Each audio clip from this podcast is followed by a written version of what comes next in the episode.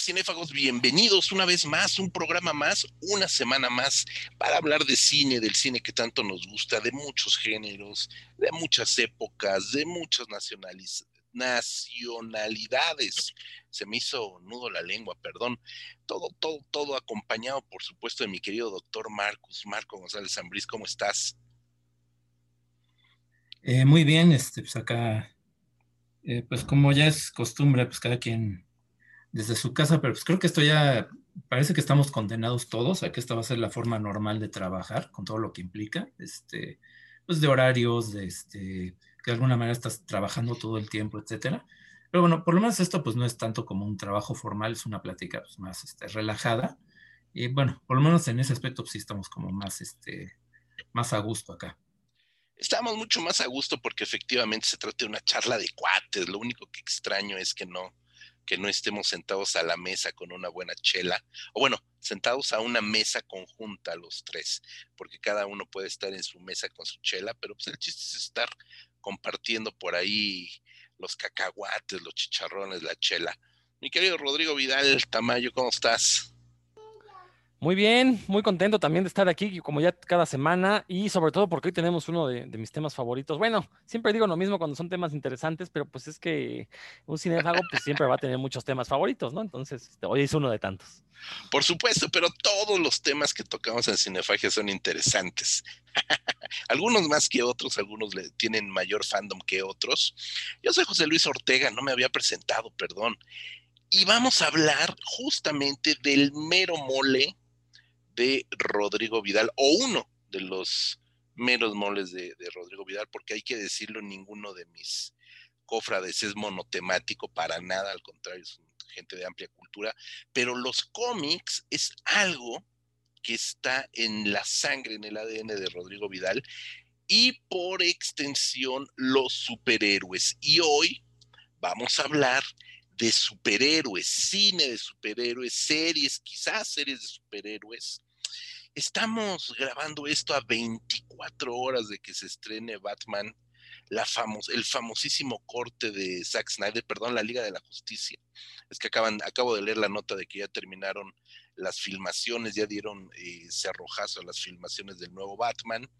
Eh, estamos a 24 horas de que estrenen el corte de Zack Snyder, de Justice League. Hace ocho días, no más, ¿no? Como 10 días, 15, prácticamente 10 días, eh, concluyó WandaVision. Eh, estamos a, un, a tres días de que se estrene Falcon and the Winter Soldier.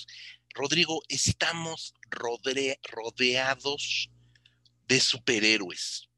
Pareciera ser que la cultura audiovisual o la oferta audiovisual, que sin lugar a dudas es muy amplia, no deja de todas maneras espacio para algo que no sean superhéroes. Acabamos de ver Wonder Woman, independientemente de que estén buenas o malas, eso ya lo trataremos en unos minutos, pero la oleada de superhéroes en los medios audiovisuales cada vez es más grande y evidentemente parece no tener fin. Sí, es el tema o el género que está sosteniendo Hollywood prácticamente. Eh, y ya llevamos varios años así, por lo menos llevamos una década, ¿no? Desde, no, no voy a decir que desde Iron Man 1, pero yo creo que desde 2010, o sea, toda la década del 2010 al 2020, pues los grandes hitazos, los grandes blockbusters de cada año eran las películas de, fueron las películas de superhéroes, ya sea de Marvel o DC, por ahí algunas quizás que no pertenecen a estos universos ni a sus respectivas compañías dueñas.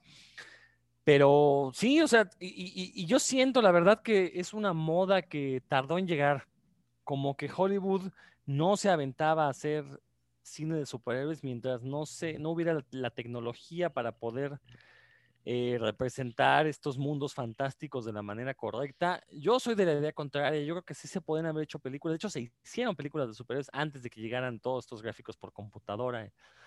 Se hicieron algunas bastante decorosas. Eh, y, creo que también que justo cuando llegan estas nuevas tecnologías, creo que es cuando también se empieza a abaratar el cine de superhéroes, no en el sentido de que sea más barato de hacer, porque de hecho no cada vez las películas son más caras, se abarata en el sentido de que pues básicamente estamos viendo películas de animación. ¿no? Ya se pierde esta sensación de, de sorpresa de ver, como decía el eslogan de la película, la primera película de Superman, creerás que un hombre puede volar, pues ya no tiene ningún chiste cuando todo se hace por computadora, ¿no? Cuando, cuando está dibujado, ya creo que se, se pierde este, esta capacidad de asombro. Digo, lo que no quiere decir que no sigamos disfrutando este tipo de películas, ¿no? Pero bueno, eh, digo, sí, efectivamente es el género que está sosteniendo a Hollywood y todavía parece que le queda mucha vida. Yo, la verdad, me desdigo, yo hace tres años más o menos decía que ya el género había dado de sí, que ya iba de salida, que el, público estaba cansado, pero en eso llegan películas como Deadpool que demuestran que todavía por ahí hay historias que no se han contado y otras formas de contar historias de superhéroes y todavía le falta mucho, ¿eh? eh por ahí ha habido intentos de combinar terror y superhéroes que creo que no han salido tan, tan bien como, como quisiéramos, pero en cuanto alguien lo haga de manera correcta, va a tener otro exitazo y va entonces a generar las miles de copias. Creo que también por ahí faltan películas de superhéroes para público adulto y no me refiero, no me refiero a Deadpool, sino me refiero a que tengan historias un poquito más complejas, eh, tramas que involucren otro tipo de, eh, de conceptos, no nada más la cuestión del heroicismo y que peleen contra el villano y salven a la tierra. Eh, me gustaría ver este, héroes adictos a drogas, me gustaría ver esta ambigüedad moral que, en los cómics tenemos desde los años 80 y que en series ya lo hemos visto, porque eh, está, la serie de Watchmen, que obviamente vemos esta cuestión de la ambigüedad moral, pero creo, que en el cine no se ha explotado todavía. Entonces, ahí hay una beta importante que Hollywood puede eh, eh, explorar para mantener vigente el género. Y yo creo que lo va a hacer. Yo creo que en esta década vamos a ver las mejores películas de superhéroes que se hayan hecho en la historia. Yo creo, eh, amigos, Marco querido, que el momento en el que estamos todo el mundo sumido, quizás, quizás saliendo de una pandemia, lo digo a propósito de las enormes campañas de vacunación que ya se están emprendiendo en todos lados, en varios países, eh, pareciera ser que estamos a punto de salir de una pandemia, no lo sabemos todavía, a ciencia cierta, pero sí estoy seguro de que vamos a salir con otra mentalidad y con otro discurso que necesariamente se tiene que ver en el cine, en las series, también en el audiovisual. ¿Será que el mundo de los cómics, de los superhéroes, porque bueno, vamos a, enfocarnos a superhéroes, porque cine de cómics hay muchas, muchas otras cosas que no tienen nada que ver con lo heroico. Se esté acercando más a productos, quizás como, como Joker, por ejemplo. ¿Será que ahorita estemos ya, como dice Rodrigo, a punto de, de dar ese salto de maduración? Ha habido pocas historias que realmente sean maduras de superhéroes, Marco, por lo menos en los últimos 10, 15 años.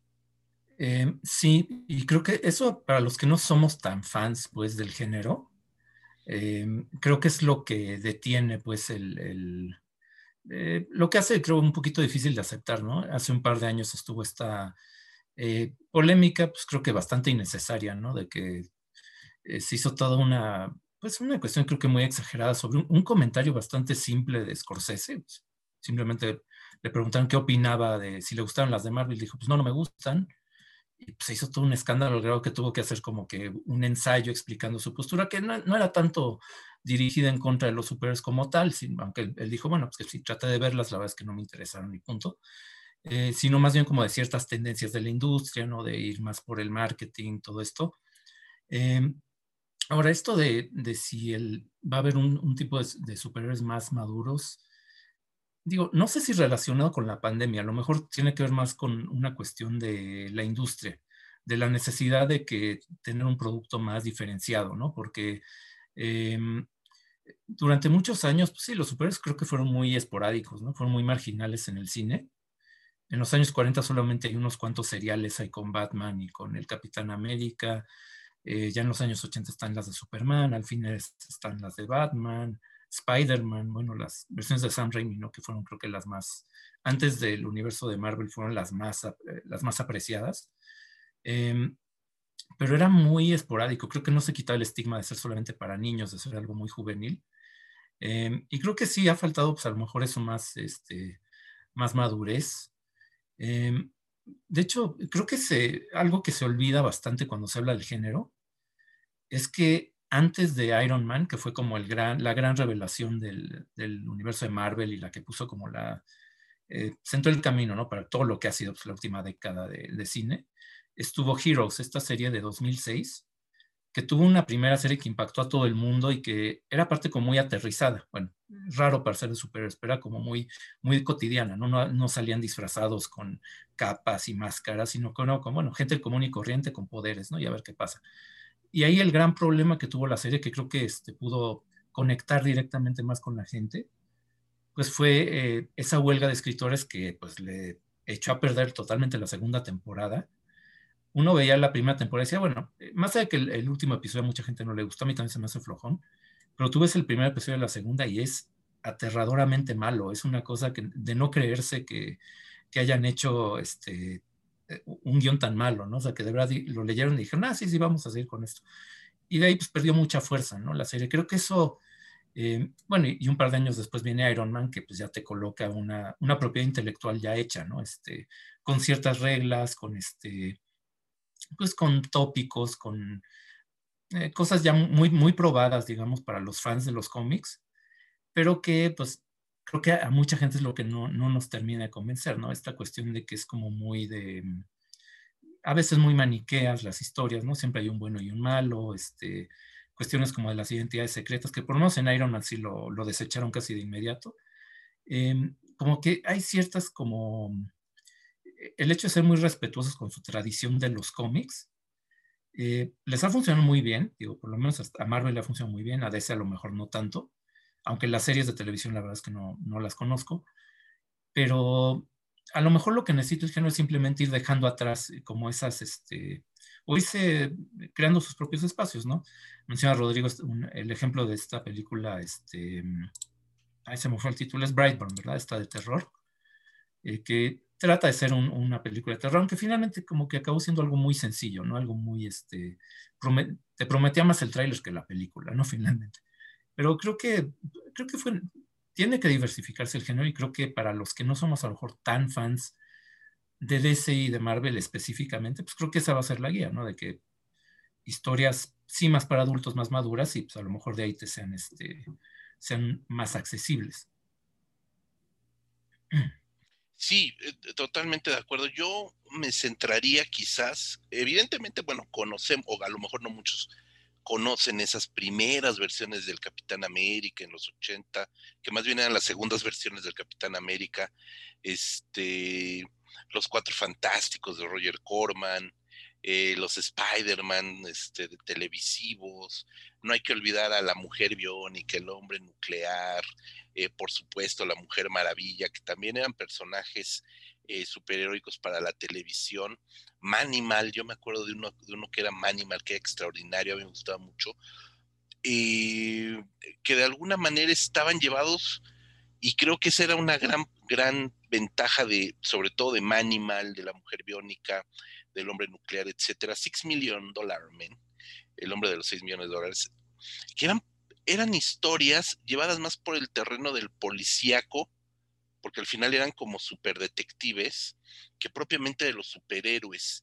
Y eso creo que es algo que no aprovecharon estas primeras películas de superhéroes, que infantilizaron demasiado el cómic. Yo no soy demasiado a la película haciendo o estableciendo un poco como las reglas de los cómics, porque Rodrigo lo sabe perfecto, hay un momento en el que la literatura, los cómics de Marvel, de DC, se infantilizaron de una manera espantosa. O sea, realmente empezaron a ver arcos demasiado bobos en la literatura del cómic. Tuvo que venir toda una revolución que seguramente en puros cuentos lo podrán tratar mucho mejor que nosotros, el podcast hermano, pero hubo un momento en que el cómic se, se, se hizo demasiado infantil y creo que la televisión primero y el cine, el escaso cine de superhéroes de los años 80, eh, principios de los 90, salvo algunas excepciones que no eran DC, que no eran Marvel, eh, infantilizaron demasiado el discurso. Yo creo que y, mi punto de arranque sería el año 2000 con Los Hombres X de Brian Singer. Creo que esa película fue la que comenzó y que no es del universo Marvel, sí son personajes Marvel, pero todavía no existía el mundo Marvel como tal, no son películas. De hecho, Marvel no tenía hasta hace 24 horas, no tenía los derechos de X-Men, de Cuatro Fantásticos, de Spider-Man, etcétera, etcétera, ¿no? Entonces, eh, apenas vamos a ver qué van a hacer con estos personajes. Pero la trilogía que presenta eh, Brian Singer, sobre todo el primer díptico, X-Men y X-Men 2, del 2000 y 2003, me parecen películas sumamente maduras que esconden un discurso también de alguna manera politizado acerca de la exclusión de temas muy relevantes hoy, en el 2020, 2021, eh, muy relevantes hoy y que hace 20 años Brian Singer los puso de una manera verdaderamente eh, privilegiada en estas películas sobre la exclusión, sobre minorías, tratando el fenómeno de las mutaciones y de los niños mutantes como fenómenos de exclusión racial. Es decir, hay toda una alegoría muy bien construida y me late que, esas dos películas en algún momento de la historia futuro son relativamente recientes, pueden ser consideradas, en su momento podrían ser consideradas como un verdadero parteaguas del cine de superhéroes. No sé ustedes qué, qué opinen, Rodrigo. Mira, la, gente más clavada te dirá que en realidad fue con la primera parte de Blade, con la que inicia esta nueva moda del cine de superhéroes, porque resulta ser un exitazo esta película y eh, luego siguió X-Men 1. Sin embargo, yo también eh, eh, me gustaría comenzar con X-Men por, por, lo que comentas, ¿no? Demostró que estas historias no tienen que ser forzosamente infantiles, a pesar de que X-Men podemos considerarla una película familiar para todas las edades como bien dices, tiene un subtexto muy, muy profundo. Eh, esta cuestión de discriminación por preferencias sexuales está muy marcada. El gran problema de, X-Men es que todas las películas tienen el mismo subtexto. Y, no se me confundan, yo soy muy fan de las películas de X-Men, considero que los mejores exponentes de cine de superhéroes están en esa franquicia, mientras la tuvo Fox antes de pertenecer a Disney.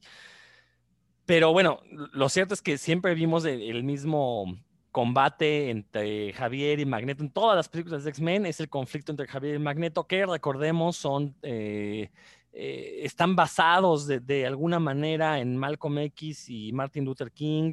Eh, todo el cómic de X-Men siempre tuvo esta cuestión de, este, de segregación. Un, trasfondo social que hablaba de segregación, las películas lo mantuvieron. Y, y sí, efectivamente, con X-Men 1 Hollywood descubre que ya la tecnología está lista para entregar eh, personajes cuyos poderes ya no se vean hechizos, ya no se vean ridículos. Eh, cuando sacan, salen las garras de Wolverine por primera vez, todos nos sorprendimos porque veíamos, no, se veía falso, ¿no? estos efectos especiales. Eh, y aparte fue un exitazo X-Men a nivel que me lo digan, o sea, en, taquillas, en venta de DVDs, en ventas de parafernalia. Ahí se dio cuenta Hollywood que había una mina de oro por explotar. Aunque si nos vamos un poquito más atrás, recordemos que a finales de los 80 con la primera película de Batman de Tim Burton, también se genera este mismo fenómeno de eh, superventas a todo nivel. Y es curioso porque eh, desde que surge la primera película de Batman, no pasa un año sin que exista una adaptación de algún cómic famoso al cine, ¿no? Es cierto. Eh, a pesar de por ahí dicen, no, es que la, cuarta película de Batman de, de, Joel Schumacher sepultó al género, no es cierto. Al año siguiente de la película de Batman eh, surgió, este, bueno, no, recuerdo exactamente cuál título fue, pero no muy lejos del Batman de Joel Schumacher tenemos la primera película de Blade y luego pegadita eh, la primera de, Hombres X. A, mí lo que me sorprende es cómo se tardó Hollywood en justamente comenzar a explotar eh, estas franquicias. Digo, también tuvo que ver con una cuestión de derechos. Muchos derechos estaban por ahí flotando. Mencionabas la película de los Cuatro Fantásticos de Roger Corman, que únicamente se hizo para no perder los derechos. Nunca tuvieron la intención de, de. De hecho, no se estrenó. después se filtró. Fue de las primeras filtraciones sí famosas de una película. Eh, y por eso es que podemos ahora conocer la película de Cuatro Fantásticos de Corman. De otra forma, no se hubiera conocido. Eh, digo, se sabe que, por ejemplo, otros estudios hicieron algunos pequeños cortos también para conservar los derechos. Esos ya no son tan famosos. Pero bueno, es a partir de X-Men que después viene Spider-Man por parte de Sony, que también se vuelve un hitazo. Eh, en algún momento Marvel se da cuenta que tiene ahí una mina de oro y empieza a explotar sus propiedades. Y bueno, comienza su aventura cinematográfica con este universo, valga la redundancia, universo cinematográfico Marvel, con la primera película de Iron Man. Bueno, quizás un poco antes con la primera película de Hulk, que aunque no se considera parte oficial, pero bueno, a final de cuentas, en la segunda parte que sí pertenece a la MCU, se retoman algunas escenas de esta primera película de Hulk, lo cual la introduce en el canon, ¿no? Eh, ahora, e, esta película de Hulk es interesante en el mal sentido, porque tiene un director de amplísimo renombre, un director conocido por filmar cine de arte, Ang Lee, y que hace un bodro, ¿no? Al intentar entrarle al cine populachero, eh, un director que no conoce las reglas de la narrativa del cómic, él piensa que poniendo viñetas en la pantalla va a simular un cómic, lo cual es una total este, y absoluta estupidez, porque uno como espectador no sabe a dónde voltear, a cuál cuadro ves de todas estas viñetas que te ponen al mismo tiempo. No es lo mismo tener una página de un cómic que es estático tú lo lees a tu tiempo, puedes, y que aparte en un cómic nunca vas a ver las viñetas al mismo tiempo, tiene un orden. Y Ang Lee nunca entendió esto, ¿no? Y nos entrega una película bastante, bastante mala, eh, que de hecho fue el, el inicio del declive de la carrera de Eric Bana que dónde está Eric Bana ahorita, ¿no? No está perdido porque y, yo creo que Hulk fue uno de sus primeros tropiezos. Por ahí tuvo quizás chispazos, pero ya no pudo recuperar ese ímpetu con el que llegó a Hollywood, ¿no? Entonces, bueno, eh, es interesante, ¿no? Esta primera década de los 2000 que tuvimos eh, una trilogía de Hombres X, una trilogía del Hombre Araña, tuvimos los, el inicio del MCU Ahora, curiosamente, todas estas eh, propiedades intelectuales pertenecían a una sola editorial, que es Marvel. DC, que era una compañía hija de Warner. Recordemos que en la primera década Marvel todavía era ahí semi-independiente, pero DC, que pertenece, pertenecía a un estudio de, de cine, no logró sacar películas en esta primera década. ¿Qué pasó ahí? Bueno, pues evidentemente hubo un montón de conflictos internos que impidieron que... ¡Wow! Se nos fue Rodrigo Vidal, lo censuró DC. 3, 2, 1, Rodrigo. Marco, entra al quite. Bueno, en lo que recuperamos la, señal, este, mira, ahorita lo que menciona Rodrigo sobre el Batman de Tim Burton, eh, me hizo recordar justamente eso, ¿no? Es que sí, tenía una estética gótica que pues, tal vez la podía, eh, bueno, tenía la personalidad propia de Burton, ¿no? Este, esta cuestión de una estética que ya era muy, muy de ese director.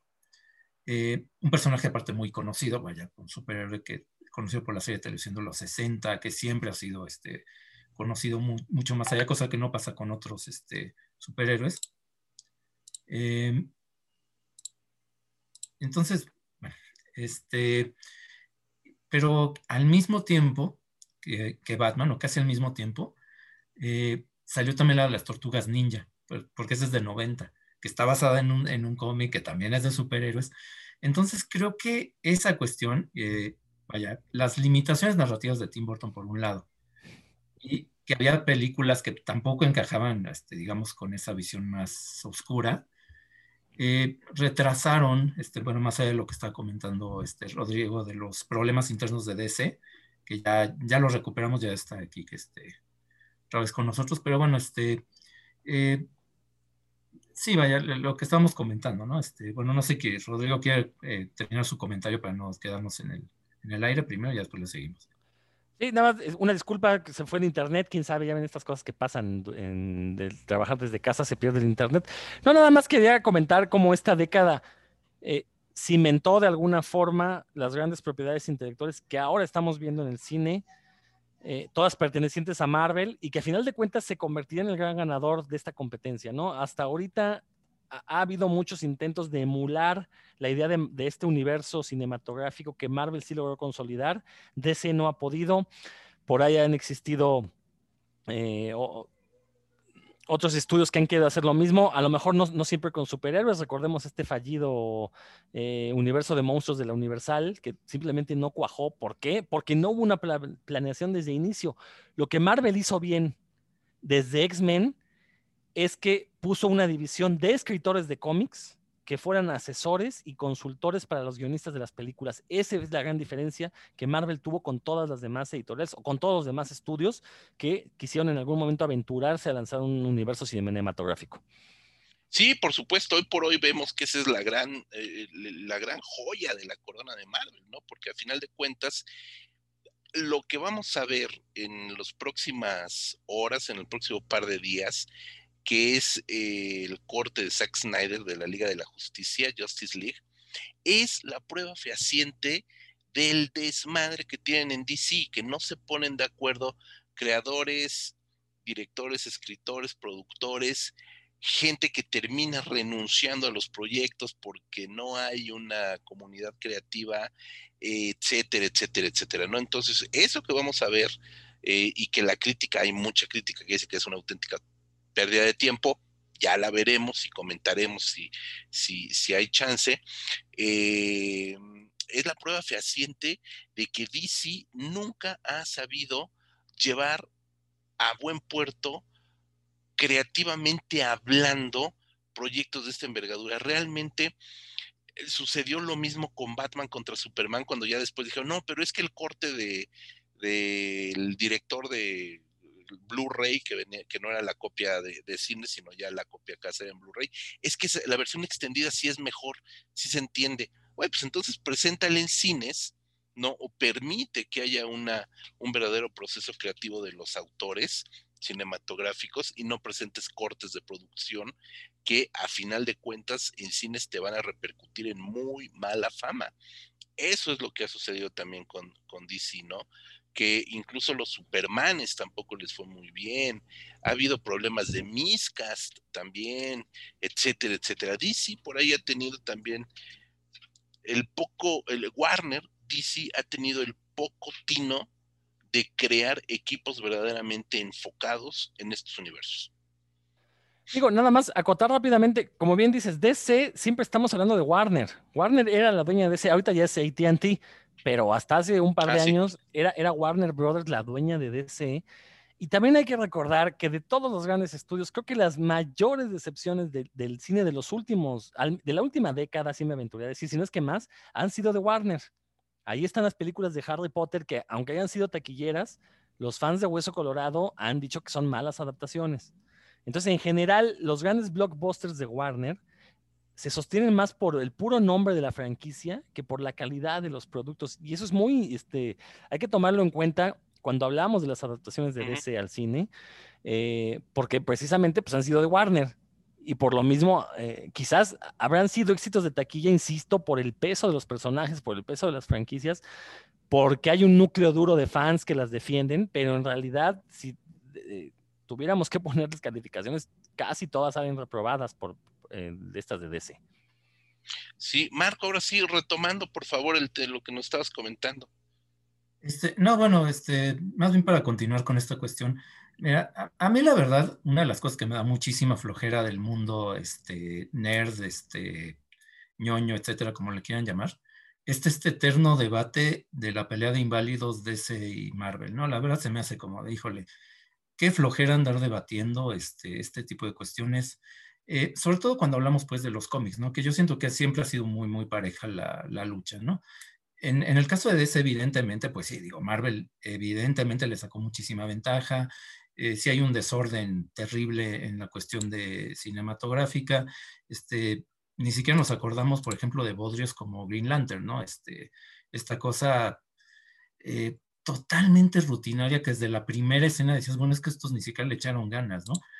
Eh, pero aún así, bueno, pues creo que, digo, sin ponerme en plan de querer defender así nada más por estandarte, porque repito, me da muchísima flojera, este, creo que tiene, bueno, tiene por un lado la trilogía de Batman de Christopher Nolan, ¿no? Bueno, yo sé que, que a Rodrigo no le gusta, pero bueno, a mucha gente pues nos convence, nos parece, este, sobre todo la segunda parte, aunque bueno, ahí tiene mucho que ver el, el asunto de Heath Ledger, está, bueno, eh, no, no es que, yo no creo que sea exagerado el, nivel de su actuación, pero sí obviamente pesó mucho, pues, la muerte del actor, este, antes de que salga la película. Aún así me parece que es, muy digna esa, esa trilogía.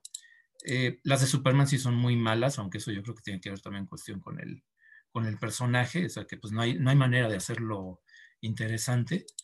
Eh, y pues no sé, yo creo que Wonder Woman y Aquaman Conoces Aquaman, bueno, yo sé que mucha gente no le gustó. A mí se me hizo muy entretenida, delirante, este, psicotrónica, porque de repente parece que estás viendo este, una película ochentera con neones por todos lados. Este. Y Wonder Woman, bueno, la primera parte, olvidémonos de la, la acaba de salir, que sí es malísima. La primera se me hizo también un, ejercicio muy digno, ¿no? También muy, este, eh, esta cuestión como histórica, un poco lo que hizo Marvel con Capitán América, ¿no? Hacerlo como más un, un tipo de cine bélico. Entonces, vaya, y bueno, este, yo no he visto, no, tampoco me he puesto a ver las eh, películas animadas. Ahí donde todo el mundo comenta que son eh, DC de alguna manera se está como eh, limpiando su honor y dando a entender que es que pues lo que no han podido hacer en, el, en pantalla con acción viva, lo han podido hacer mucho mejor en animación. Pero bueno, yo no descartaría totalmente a, a DC como, como compañía, ¿no? Digo, creo que no, tampoco creo que haya tanta diferencia, digamos, en, el material original. Creo que los personajes que tienen los superhéroes originales están, se podría hacer algo mucho mejor si ponen en orden primero ahí sus, este, sus asuntos en, en, la productora.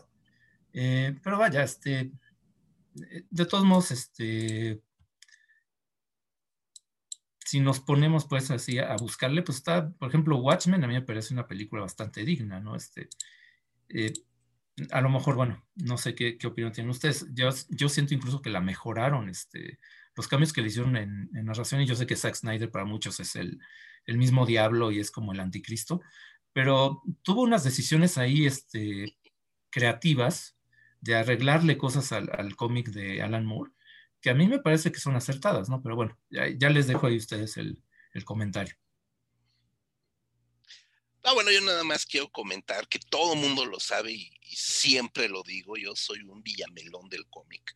La verdad es que leo mucho cómic, pero no soy para nada clavado y, y, no, no, no, tengo todo el background, toda la sapiencia que tienen grandes amigos, conocedores como Rodrigo, ¿no? Este, aún así, pues más o menos ahí le, entiendo ciertas cosas. Eh, y concuerdo, concuerdo con Marco. A mí la versión, conozco evidentemente eh, la novela gráfica de Watchmen y la película no me desagrada para nada, al contrario, me gusta mucho. Me gusta mucho cómo la pusieron en, escena, me parece que es, que es una muy buena adaptación. Eh, y volviendo a todo este tema de DC, creo que les, creo que les falta tener como un buen termómetro, no de los públicos, porque creo que el gran problema con DC, creo que piensa que va, valga la redundancia, se preocupa más por lo que van a pensar los fans que realmente el poder creativo que pueden tener los realizadores de las películas, ¿no? La prueba está que cuando permiten, cuando, cuando no es tan invasiva la parte de producción es cuando mejor florecen las cosas. La, primera Mujer Maravilla, donde Patty Jenkins tuvo como mayor libertad creativa y le pudo dar un subtexto también muy interesante de empoderamiento, bla, bla, bla, bla, me parece que lo logra muy bien y sobre todo, como bien dices, Marco, apoyándose también en un segundo género. O sea, superhéroes por superhéroes está muy difícil que logres realmente una, buena caracterización, una buena película, ¿no? Los Batmans de Nolan tienen un gran poder del noir clásico y un gran poder del, melodrama noir. Eso ayuda a que la película crezca.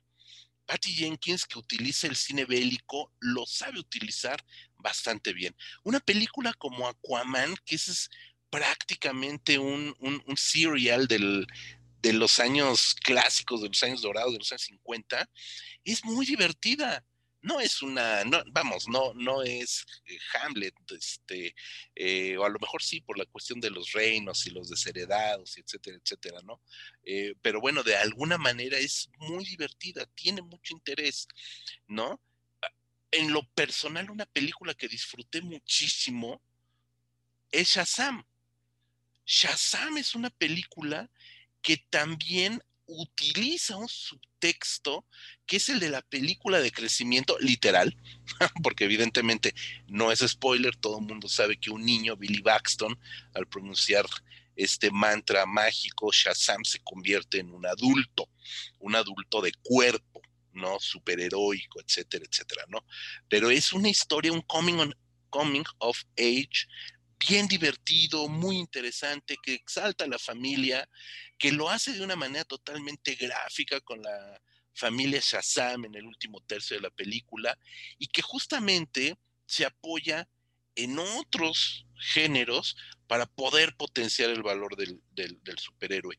Y esa parte la logra hacer muy bien en estas películas, pero no, no no cuando trata de, decir, de ser completamente invasivo en la producción y cuando los de, si fuera fútbol, diríamos, los hombres de pantalón largo se meten a, tomar decisiones que, que, no les corresponden, ¿no? Esa es mi lectura con, con, con DC, porque además a mí me gusta mucho ciertos cómics, ciertos héroes de DC, y, me da mucha tristeza, ¿no? me gustaría que en algún momento, así como Marvel se atrevió en Civil War a hacer todo un drama estupendo, pues me gustaría que en algún momento pudiéramos ver Kingdom Come, por ejemplo, en la pantalla, ¿no? Pero para llegar a Kingdom Come necesitamos tener verdaderamente un respeto a la obra, a los artistas y a la creación, ¿no? Que permitan tener todo un, un pasto en el que pueda germinar una, una, obra de esas envergaduras que hasta el momento no veo que tenga DC ni le interese tener DC. Y vuelvo a un punto. Justice League es el mejor ejemplo de que no les interesa hacer todo esto. Yo, yo creo, José Luis, que precisamente el gran problema que tiene, que tenía Warner y que ahora tiene AT&T es el excesivo respeto por sus personajes. Y, este respeto no se traduce en querer entregar productos cuidados, sino en que saben perfectamente que, por ejemplo, un personaje como Batman, lo que saquen de Batman va a vender. Claro. Así, así sea un bodrio, ¿no? De hecho, Warner podrá sacar al año una película de Batman y sería un hitazo. Y, utilizando esta cantidad de, diferentes realidades que tiene Batman, ¿no? O sea, tenemos el, Batman clásico, tenemos el Batman de eh, Dark Knight Returns, que es un Batman en un futuro distópico. Eh, podrían sacar ahí una película de Batman como vampiro, que, que existe en los cómics. Claro. Este, y, y sería un hitazo, ¿no? El problema es que se toman muy en serio sus franquicias. a diferencia de, por ejemplo, de Marvel, que Marvel sabe perfectamente que debe de entregar productos de entretenimiento, que en, después del éxito de Iron Man se dieron cuenta que podían entregar estos seriales con capítulos de dos horas o más, que ya lo habíamos platicado en el programa de series, ¿no? Básicamente el universo cinematográfico Marvel es una gran serie compuesta por muchos capítulos. Entonces, se dan cuenta de eso y lo que deciden es, pues, pues tenemos aquí una serie, vamos a entregar los capítulos. Obviamente algunos son mejores, otros son peores, otros están medio X, pero DC se pasa de respetuoso con sus personajes. En algún momento no quisieron copiar tal cual la fórmula de Marvel. Eh, le dieron poder absoluto a Zack Snyder. Zack Snyder que venía de entregar una película de Superman muy extraña. Extraña en el sentido de que pues no era, no era el Superman lo que estábamos viendo ahí, ¿no? Era otro personaje que se hacía llamar Superman, que tenía algunas cuestiones muy parecidas al Goku de Dragon Ball. Eh, eh, visualmente la película recuerda mucho a Dragon Ball Z. Y, decidieron darle en algún momento poder absoluto a Zack Snyder, pero Zack Snyder creo que no era la persona idónea para, para entregarnos un universo de superhéroes, porque tiene una idea muy torcida de los superhéroes. O sea, Zack Snyder cree que el héroe de Watchmen es Rorschach cuando Alan Moore, lo que, todo el cómic de Watchmen se le intenta demostrando que Rorschach es el antagonista en esa historia. ¿no? Pero Zack Snyder, por alguna razón, lo pone como el héroe de la historia y, y, ese es el gran problema que tiene Zack Snyder, que no ve al héroe como este ideal aspiracionista que de hecho ese es el, o sea, el origen, el germen del superhéroe es tener un personaje que inspire a las demás personas a ser mejores que, y que les haga pasar un buen rato. Recordar que Superman, el primer superhéroe que surge en los cómics, surge de autores judíos que eh, siempre ha sido perseguidos los judíos y crean esta especie como de mezcla entre Moisés y Golem, pues para inspirar a su pueblo a que pues tienen que luchar, que es la, básicamente es la historia este, que los judíos siempre se cuentan entre ellos para inspirarse y, poder sobrevivir como pueblo. Y Zack Snyder rompe ese, rompe totalmente ese ideal y nos entrega pues estas películas eh, con matarifes, con, bueno, no son superhéroes, con personajes sanguinarios que tienen superpoderes y que tampoco logra darles una humanidad como, bueno, no una humanidad, tampoco logra darles esta ambigüedad moral porque nunca se le ocurre a Zack Snyder meterle un discurso filosófico que justifique esta ambigüedad moral para crear un nuevo Superman, un nuevo Batman. Creo que ese es el gran problema que tuvieron. Y bueno, obviamente después viene la venta de Warner a ATT, alguien decide que efectivamente Zack Snyder está haciendo un desbarajuste con estos personajes, está arruinando las franquicias porque la gente va a ver las películas de, de superhéroes de DC, luego llega a los cómics y se da cuenta que no se parecen en absolutamente nada. Entonces ahí hay como una disonancia cognitiva y creo que ese es ahorita el, meollo que tiene ATT y que mientras, insisto, mientras no tengan a un grupo creativo que se encargue de llevar la batuta en este universo, no vamos a tener películas interesantes de DC. Fíjate que acabas de decir una cosa muy interesante, esta disonancia que hay, esta, este alejamiento que existe tan, tan marcado y tan fuerte DC, en cambio, la propia DC lo está haciendo muy bien en la televisión. Todo lo, el, el, Arrowverse, que es Arrow, Supergirl, eh, Flash, por supuesto, etcétera, etcétera, son de una cohesión fantástica. Y tienes lo mismo el superhéroe ñoño aspiracional, eh, carilindo, que es el, Flash, ¿no? Que aparte es romántico y que tiene unos arcos dramáticos muy interesantes que en algún momento recuerdan al Peter Parker más clásico, esta pérdida de la familia, de la mamá, de buscar la identidad, etcétera, etcétera, eh, lo manejan muy bien. Y por el otro lado tienen al antihéroe, asesino, despiadado, a sangre fría, valemadrista, que es eh, Green Arrow, y que en el transcurso de las temporadas vamos a ver esta lucha moral que él tiene consigo mismo, etcétera, etcétera, etcétera, y cómo se van sumando personajes, unos más ñoños, unos más lelos, otros más, etcétera, y logran crear un universo, el, el Arrowverse, muy interesante, y creo que es creo que la persona, no sé si se atrevan a, llevarlo al cine o no, pero creo que esa persona que podría lograrlo es justamente Greg Berlanti, que es este eh, el, creador de todo el showrunner de todo este universo. ¿Qué es lo que te digo, no? Todas, todas estas series están bajo un mismo productor, entonces comparten un elemento creativo en común, cosa que no tienen las películas. Y que incluso se atreven a jugar entre ellas porque todas las, todos los, los mini crossovers que son como mini como series limitadas de seis capítulos o a veces cuatro capítulos que, que justamente juegan a lo que hacen los cómics. Hemos sabido que muchas eh, pequeñas narraciones de los cómics encuentras una parte en justo una parte en Superman, la continuación en el cómic de Batman, la continuación en el cómic de Mujer Maravilla, la continuación. Es justamente lo que también hicieron en la televisión. Greg Berlanti lleva este microuniverso, ¿no? De eh, poner un capítulo en Supergirl, otro capítulo en Arrow, otro capítulo en Legends of Tomorrow, y creas una miniserie que también está desperdigado en todo creo que Greg Berlanti lo ha hecho muy bien y de una inteligencia muy interesante y que no escatima en nada, en nada, el lenguaje televisivo a lo que están haciendo. Lo comentamos cuando hablábamos de series. ya no hay un lenguaje propiamente televisivo, lo están haciendo narrado como si fuera cine, para que también tenga una cuestión muy importante, ¿no? Y es una lástima, es una lástima que estos universos, que este Arrowverse de Greg Berlanti no tenga un espejo en el cine. Eso es verdaderamente, pues lamentable, muy lamentable. Marco.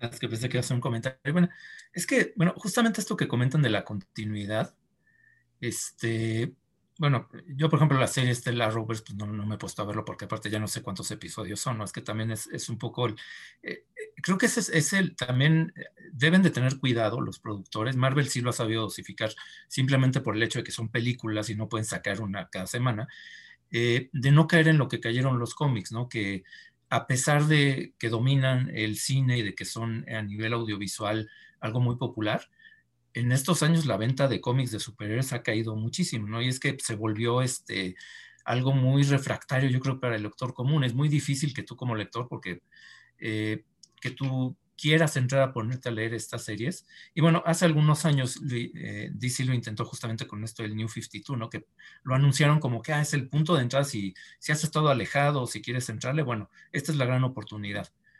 ¿Cómo va? Pues cambiándole el número de todas sus series, unas que iban ya en el 600 y tantos, Action Comics que iban el, igual por el 600, eh, series que llevan décadas, de repente empiezan en el 1. Y se supone que iban a renovar sus series. Bueno, en algunas lo hicieron, ¿no? Yo me acuerdo porque me puse a leerlos, dije, ah, pues voy a aprovechar, ¿no? A ver si, si ahora sí le entro a esto. Eh, en algunas lo hicieron y bueno, este, en, en, ese, en Action, por ejemplo, creo que lo escribía Grant Morrison, si no recuerdo mal. Eh, a mí me gustó que empezó muy bien, pero ya para el quinto, sexto número empezó de repente a meter referencias a villanos muy esotéricos de Superman, como en los años 50 y 60, y ahí fue donde me perdí. O sea, de repente dije, pues que yo estas referencias, perdón, pero pues no le entiendo, ¿no? Este, a lo mejor Grant Morrison, los que han leído toda su vida los cómics de Superman, dicen, ah, claro, por supuesto, este, este es el villano de los años, este, del número tal. Uno que no está tan clavado en eso, pues simplemente, pues, te pasa por encima de la cabeza y no, nomás no, no te enteras. Eh, otro ejemplo de eso mismo fue Green Lantern, que pues ahí nada más le cambiaron el número y se siguieron con la historia tal cual. Y pues de repente tú llegas como lector de linterna verde que te quedaste en que si el, la linterna verde y la amarilla y ya, y te salían que pues, de repente veías que había linternas moradas, anaranjadas y no sé qué, como de todo el arco iris, y no entendías nada, ¿no? Tampoco. Creo que eh, deben de tener mucho cuidado de no llegar a ese extremo, porque eh, se pueden llegar a encerrar como en un público, ¿no? En un sector de público. Es lo que le pasó a, las, a los cómics. Tiene que ver con la distribución de cómics. Es un tema que, bueno, seguramente en puros cuentos lo han tratado y que podríamos también, este, nos puede explicar mucho mejor Rodrigo. Pero finalmente creo que se encerraron en un público muy, muy, este, cada vez más selecto. Simplemente por eso, porque necesitas estar al tanto de toda una este, mitología para poder leer un cómic, ¿no? Y eso puede pasar, pues, eh, podría llegar a pasar con el Arrowverse, ¿no? Pasa creo que incluso con las películas de Infinity War, que también, o sea, para entenderle, bueno, he sabido y pues creo que Marvel ha promovido también su cine, que pues sí las, eh, más o menos hemos seguido todo para entenderle, ¿no? Pero sí es una colección de personajes que por sí mismas las películas, pues no se sostienen como si fuera una película independiente. Está bien, es parte de su plan.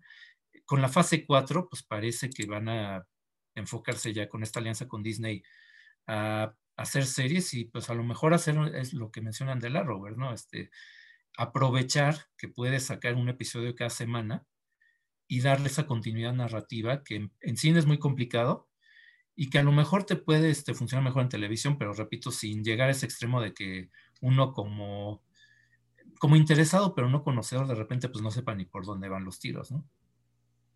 Sí, bueno, ahorita justo tienes razón, en el Arrowverse eh, hay ya demasiadas temporadas de cada uno de los personajes, ¿no? Bueno, este, eh, y se siguen sumando. Creo que aquí también es un acierto, creo, que las series que está sacando Marvel este, serán, por hasta donde se sabe, miniseries únicas.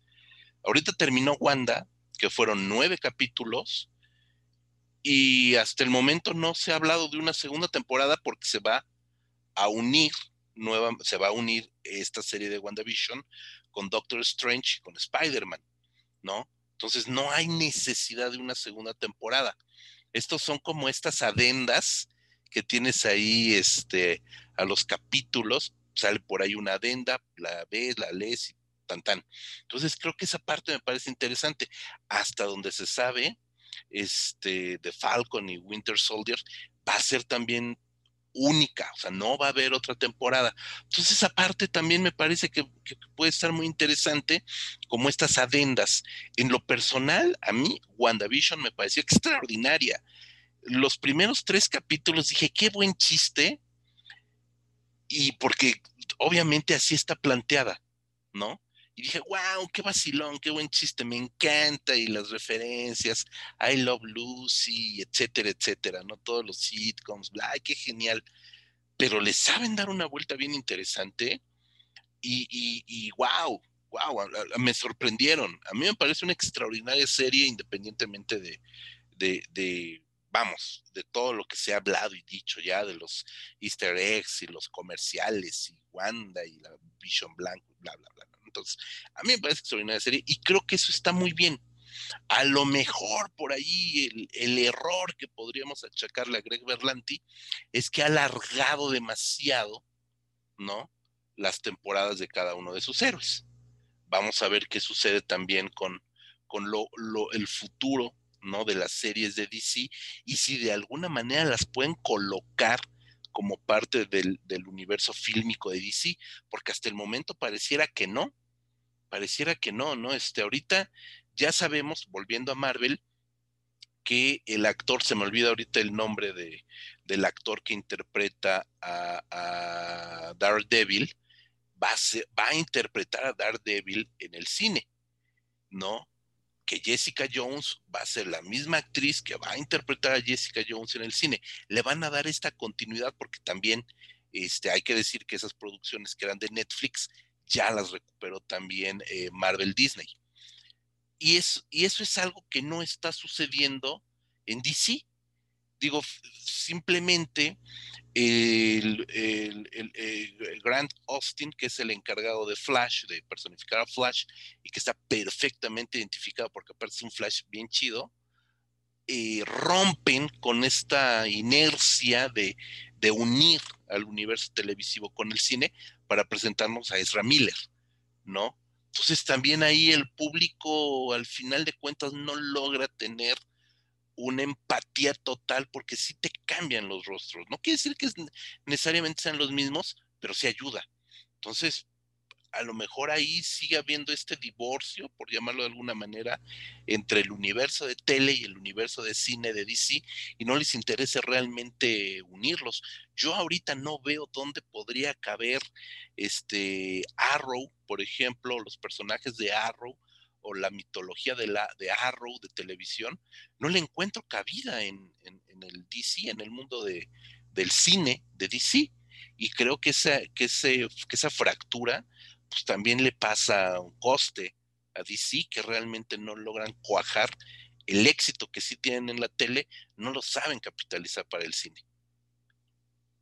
¿No, Rodrigo? Es que yo insisto, tiene que ver con la filosofía detrás. Las series de Greg Berlanti obviamente están recuperando el espíritu de los cómics clásicos, de los cómics que Berlanti leyó de niño. Este, de ahí que haga estos crossovers, que cada serie se sienta como una serie de cómic diferente. Eh, y, que sabe perfectamente cuál es el kit de los superhéroes. Deben ser cándidos, deben, deben presentarte cosas inverosímiles, pero que te de una u otra manera te las puedas creer.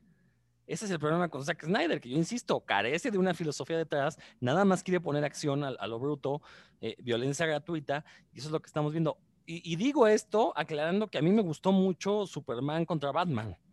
Creo que es la única película de Zack Snyder de, todo este universo de que, que me ha gustado, realmente me ha gustado, no, no la sentí tan fallida como, como muchos lo dicen. Y, y, estoy esperando con ansias el, su versión de Justice League, la verdad. Yo, yo fui de la gente, yo fui de la gente que, que quería ver ese corte de, de, Zack Snyder, y bueno, por fin se me va a hacer. Ahora, eh, quisiera yo dejar un, un, poco de lado a DC y Marvel, que sabemos que son los pesos pesados en cuanto a superhéroes se refiere. Pero recordar que también Hollywood ha intentado lanzar historias de superhéroes que no estén basadas en cómics. Ya Marco mencionaba al inicio esta cuestión de la serie de héroes, que, cuya primera temporada es fabulosa. De hecho, a mí el capítulo final no me parece tan malo, me parece malo la escena final, ¿no? Cuando vemos a Hiro que viaja al pasado, que ya se me hizo un despropósito. Pero bueno, la, primera serie, y curiosamente era una serie que recuperaba, como lo que está haciendo Berlanti, recuperaba este espíritu de los cómics clásicos. Por cómics clásicos me refiero a los cómics de la época dorada, estamos hablando de los finales de los 30 años 40. Luego, eh, la, época, la, década de los 60, cuando surge la Marvel que ahora conocemos, y la década de los 80 porque son los cómics más famosos. O sea, básicamente las historias clave de, cualquier personaje que me digan de DC o Marvel se hizo en estas décadas. Eh, entonces, pero Hollywood también ha intentado de repente lanzar personajes originales y pues lo ha hecho con mayor o menor fortuna. Eh, obviamente hay que mencionar Unbreakable de M. Night Shyamalan, una gran película que es un homenaje tanto al superhéroe, pero también a los héroes pulp que recordemos estos, estos personajes como el zorro, como eh, Tarzán, eh, John Carter de Marte, que no eran propiamente superhéroes porque no tenían superpoderes, pero vivían aventuras propias de los superhéroes, ¿no? Pues, Tarzán viajaba al centro de la Tierra, peleaba contra changotes, John Carter pues se va a Marte, eh, el zorro de repente hasta con, creo que hasta con momias lo pusieron a pelear. Entonces, bueno, creo que con, con Unbreakable se demostró que se podían contar historias de, personas con superpoderes de una manera bastante competente y que a la postre permitían crear universos. M. Night Shyamalan pues, terminó creando esta trilogía, Unbreakable, Split y este, Mr. Glass. No, este es Unbreakable, Split es la última, ¿no? Este, fragmentado. No, fragmentado. Split es la segunda y la tercera, ¿cómo se llama? Bueno, este, Glass, Glass, se llamó. Glass. Que bueno, Unbreakable y Split se sostienen muy bien independientemente, funcionan muy bien por separado. Glass ya es el nodo que une todas y quizás es la menos afortunada de las tres. Eh, tenemos también, bueno, y, que demuestra que sí se pueden crear este tipo de universos, mini universos, para hacer películas en ellas, ¿no? Eh, luego también tenemos por ahí una comedia romántica que se llama Mi Super Exnovia, también una película pues, está curiosa porque es una comedia romántica que involucra a una persona con superpoderes y cómo sería la relación de un humano normal con una superpoderosa. Ah, ahí tenemos Hancock con Will Smith. Es que de repente te friseaste y pensé que te habíamos perdido. Ah, perdón, perdón. No, tenemos también Hancock de Will Smith, una historia que también pretendió crear una mitología propia de superhéroes con mayor o menor éxito. La película, pues, podemos decir que es mediocre, o sea, no es mala, no es completamente mala, tampoco es tan buena como podría ser. Y la que sí vale muchísimo la pena es Chronicle, una película que eh, adapta este formato del found footage, de la cámara borracha, la cámara subjetiva, como gusten llamarle, para contar una historia de personas que adquieren superhabilidades. Ahora, decía yo al inicio, ¿no? La necesidad de que el género de superhéroes empiece a mezclarse con otras narrativas cinematográficas y creo que Chronicle lo logra muy bien.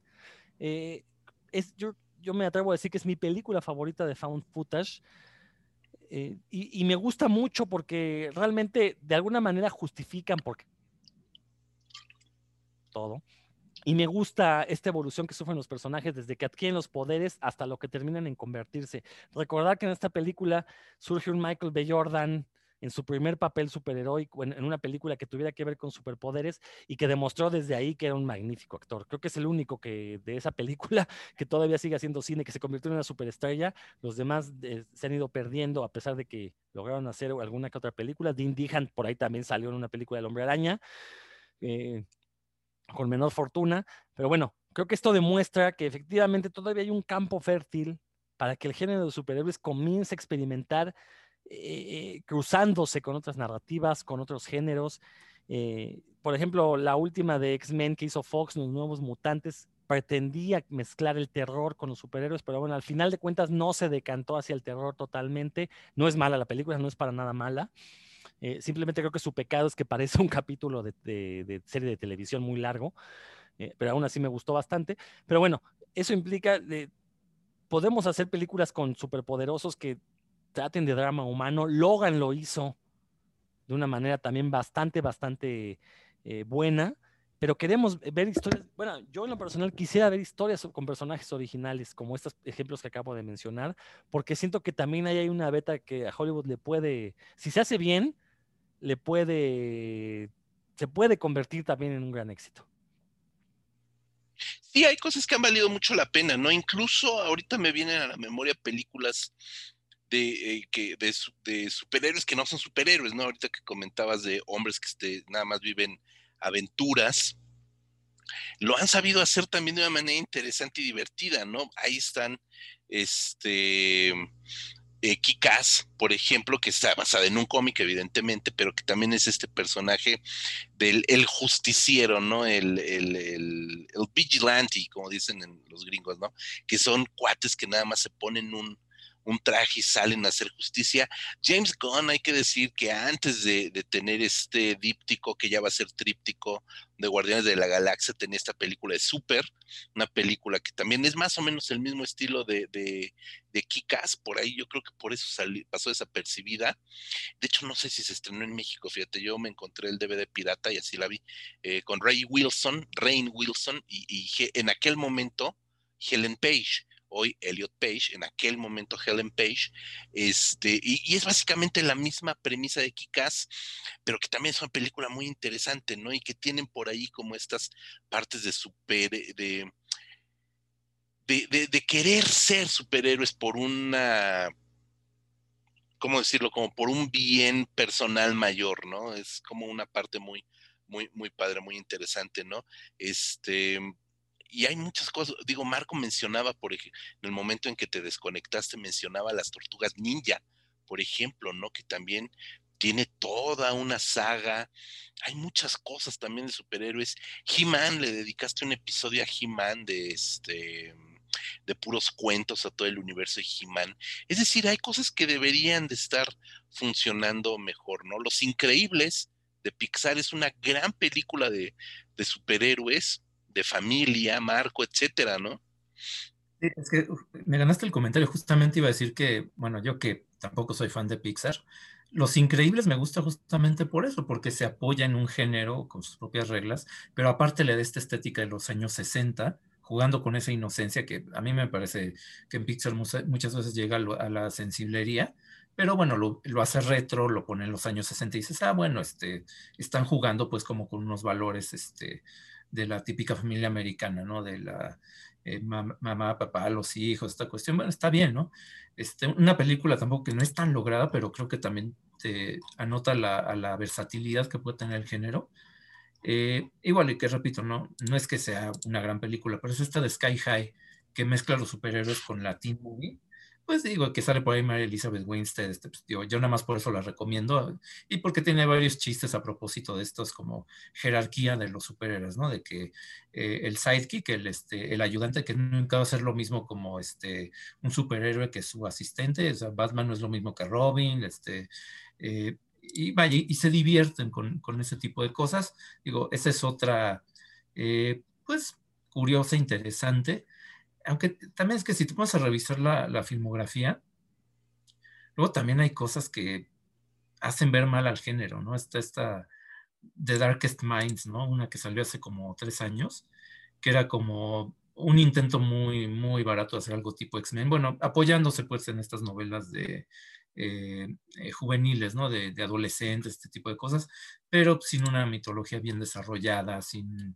sin un sustento, ¿no? Que le diera quisiera algo más interesante, está también la, esta versión del Avispón Verde, donde tuvieron la gran ocurrencia de poner a Seth Rogen como este superhéroe, cosa que estaba pues, desde ahí condenado al fracaso. Este, y vaya, Michel Gondry. De Michel Gondry, aparte, cosa ah. que lo hace más, eh, pues más, más lamentable, ¿no?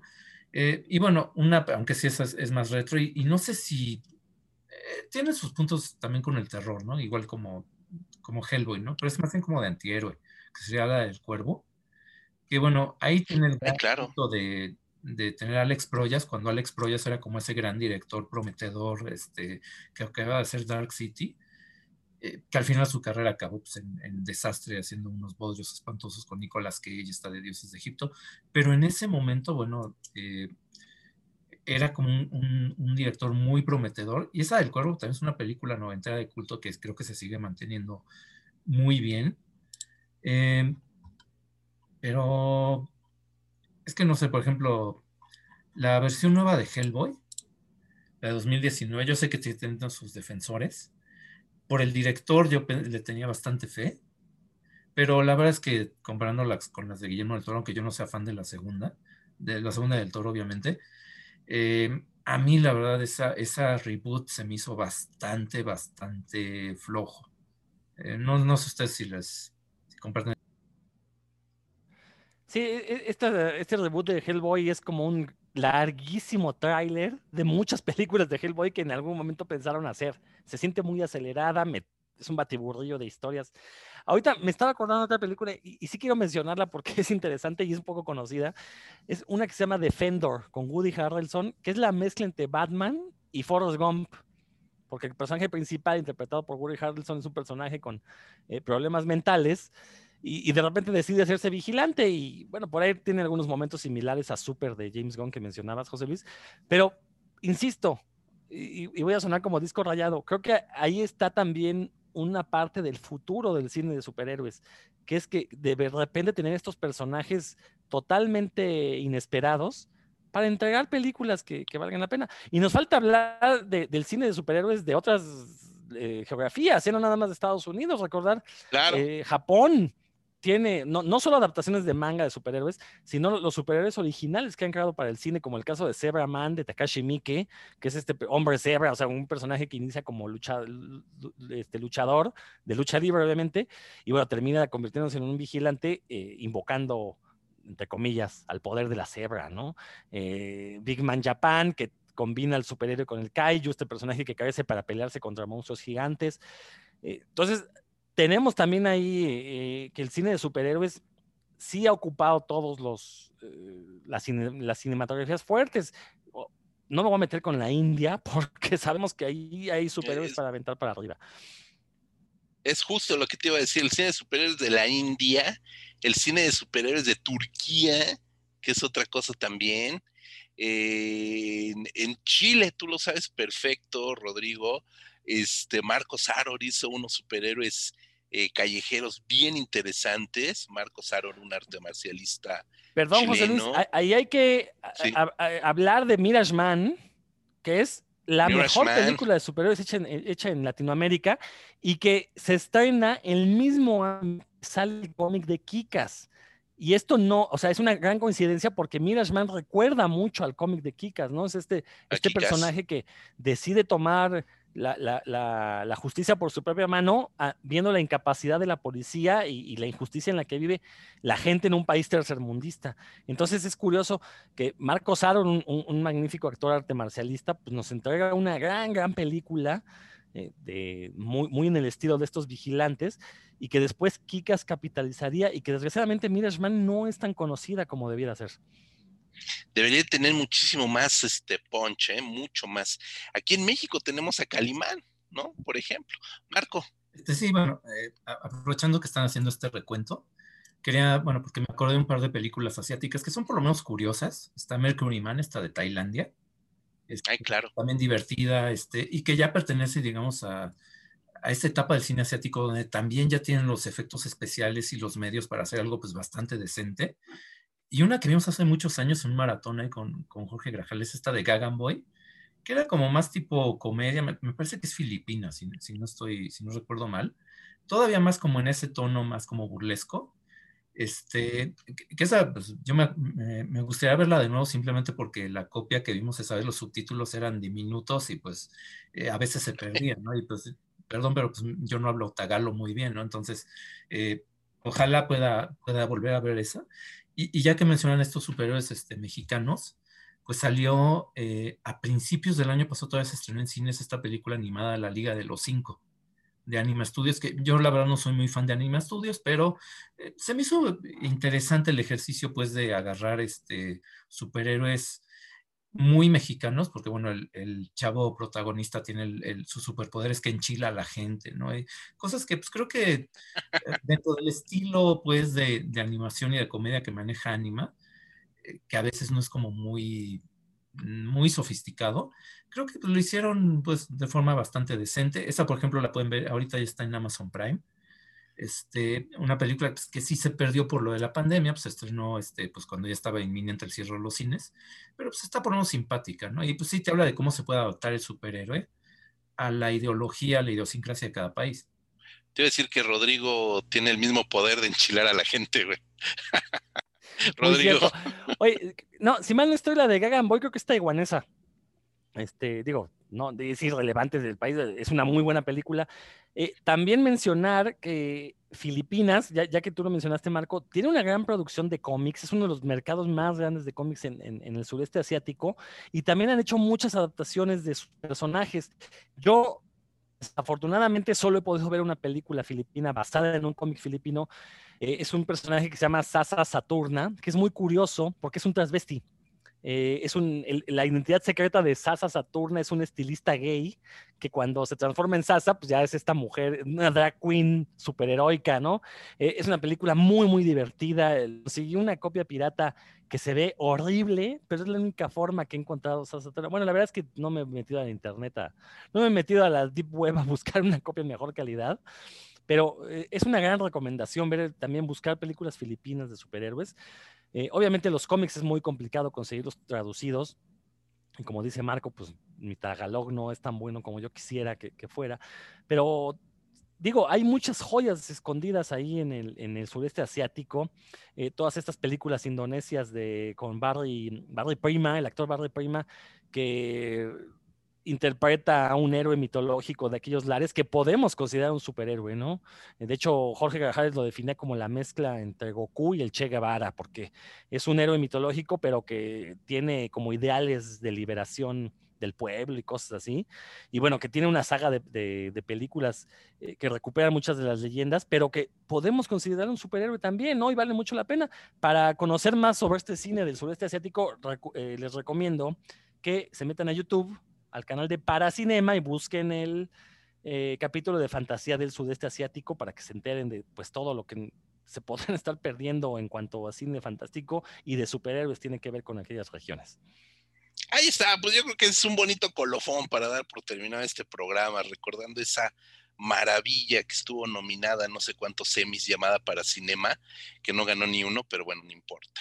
Eh, pero sí, definitivamente ahorita nos centramos en el cómic, en los superhéroes eh, hollywoodenses, estadounidenses, bueno, porque evidentemente es lo que más nos llega, es lo que tenemos ahorita, lo comentamos al inicio, estamos bombardeados por todo, viene Justice League, viene Falcon and the Winter Soldier, se acabó WandaVision, estuvo la eh, Mujer Maravilla, vimos The New Mutants, etcétera, es decir, es lo que más está eh, azotando las pantallas aún en el streaming y por supuesto que esto se continuará dando por lo menos, por lo menos en otra década, la fase 4 de Marvel no va a durar menos de 10 años o quizás 7, 6, 7 años, 10 años, entonces vamos a tener mucho de este cine que sí, pues sí, a lo mejor a mucha gente no le gusta, a mí me gusta, lo veo, lo disfruto, no me clavo, tampoco me pongo a buscar la densidad de estas pelis, no le veo mucho sentido, pero pues ahí están, hay que verlas, no hay que cerrarnos a todas estas posibilidades, como buenos cinéfagos debemos devorar todo tipo de cine sin prejuicios. Rodrigo, ¿con qué te despides? Bueno, ya lo estuvieron mencionando aquí en el programa, pero tenemos un podcast hermano llamado Puros Cuentos, donde eh, un servidor acompañado de otras distinguidas personalidades. Platicamos todo alrededor de la cultura de los, del cómic. Eso sí, casi no hablamos de superhéroes porque para eso existen ya una miriada de podcasts en el Internet. Nosotros nos centramos más en, otro tipo de cómics eh, y, e intentamos analizarlos desde otros puntos de vista, ver, quizás comentar su impacto social eh, eh, y, todo lo que, lo que esto significa. Eh, lo encuentran en el mismo canal de Revista Cinefagia, en todos los sitios finos de podcast. Van a encontrar intercalado uno de Revista Cinefagia y uno de puros cuentos. Entonces los invito a que lo escuchen también.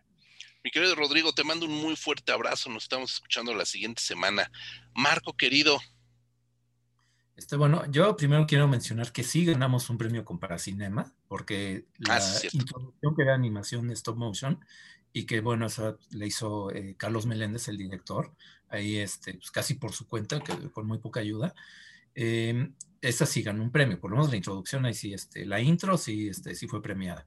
Y bueno, este ya eh, después de mencionar eso, ahora sí, pues los invito, como siempre, a que eh, pues sigan la página oficial desde 2003, estamos ya cumpliendo 18 años, en revistacinefagia.com, donde publicamos eh, pues artículos, textos sobre todo tipo de cine, eh, va pues sí, un poco cargado al cine fantástico, pero pues la semana pasada, bueno, a propósito del lamentable fallecimiento de Isela Vega, pues recordamos una de sus grandes obras, que es esta película de San, de San Peckinpah, Tráigame en la cabeza de Alfredo García, bueno, entre muchas otras cosas que, que pueden encontrar ahí.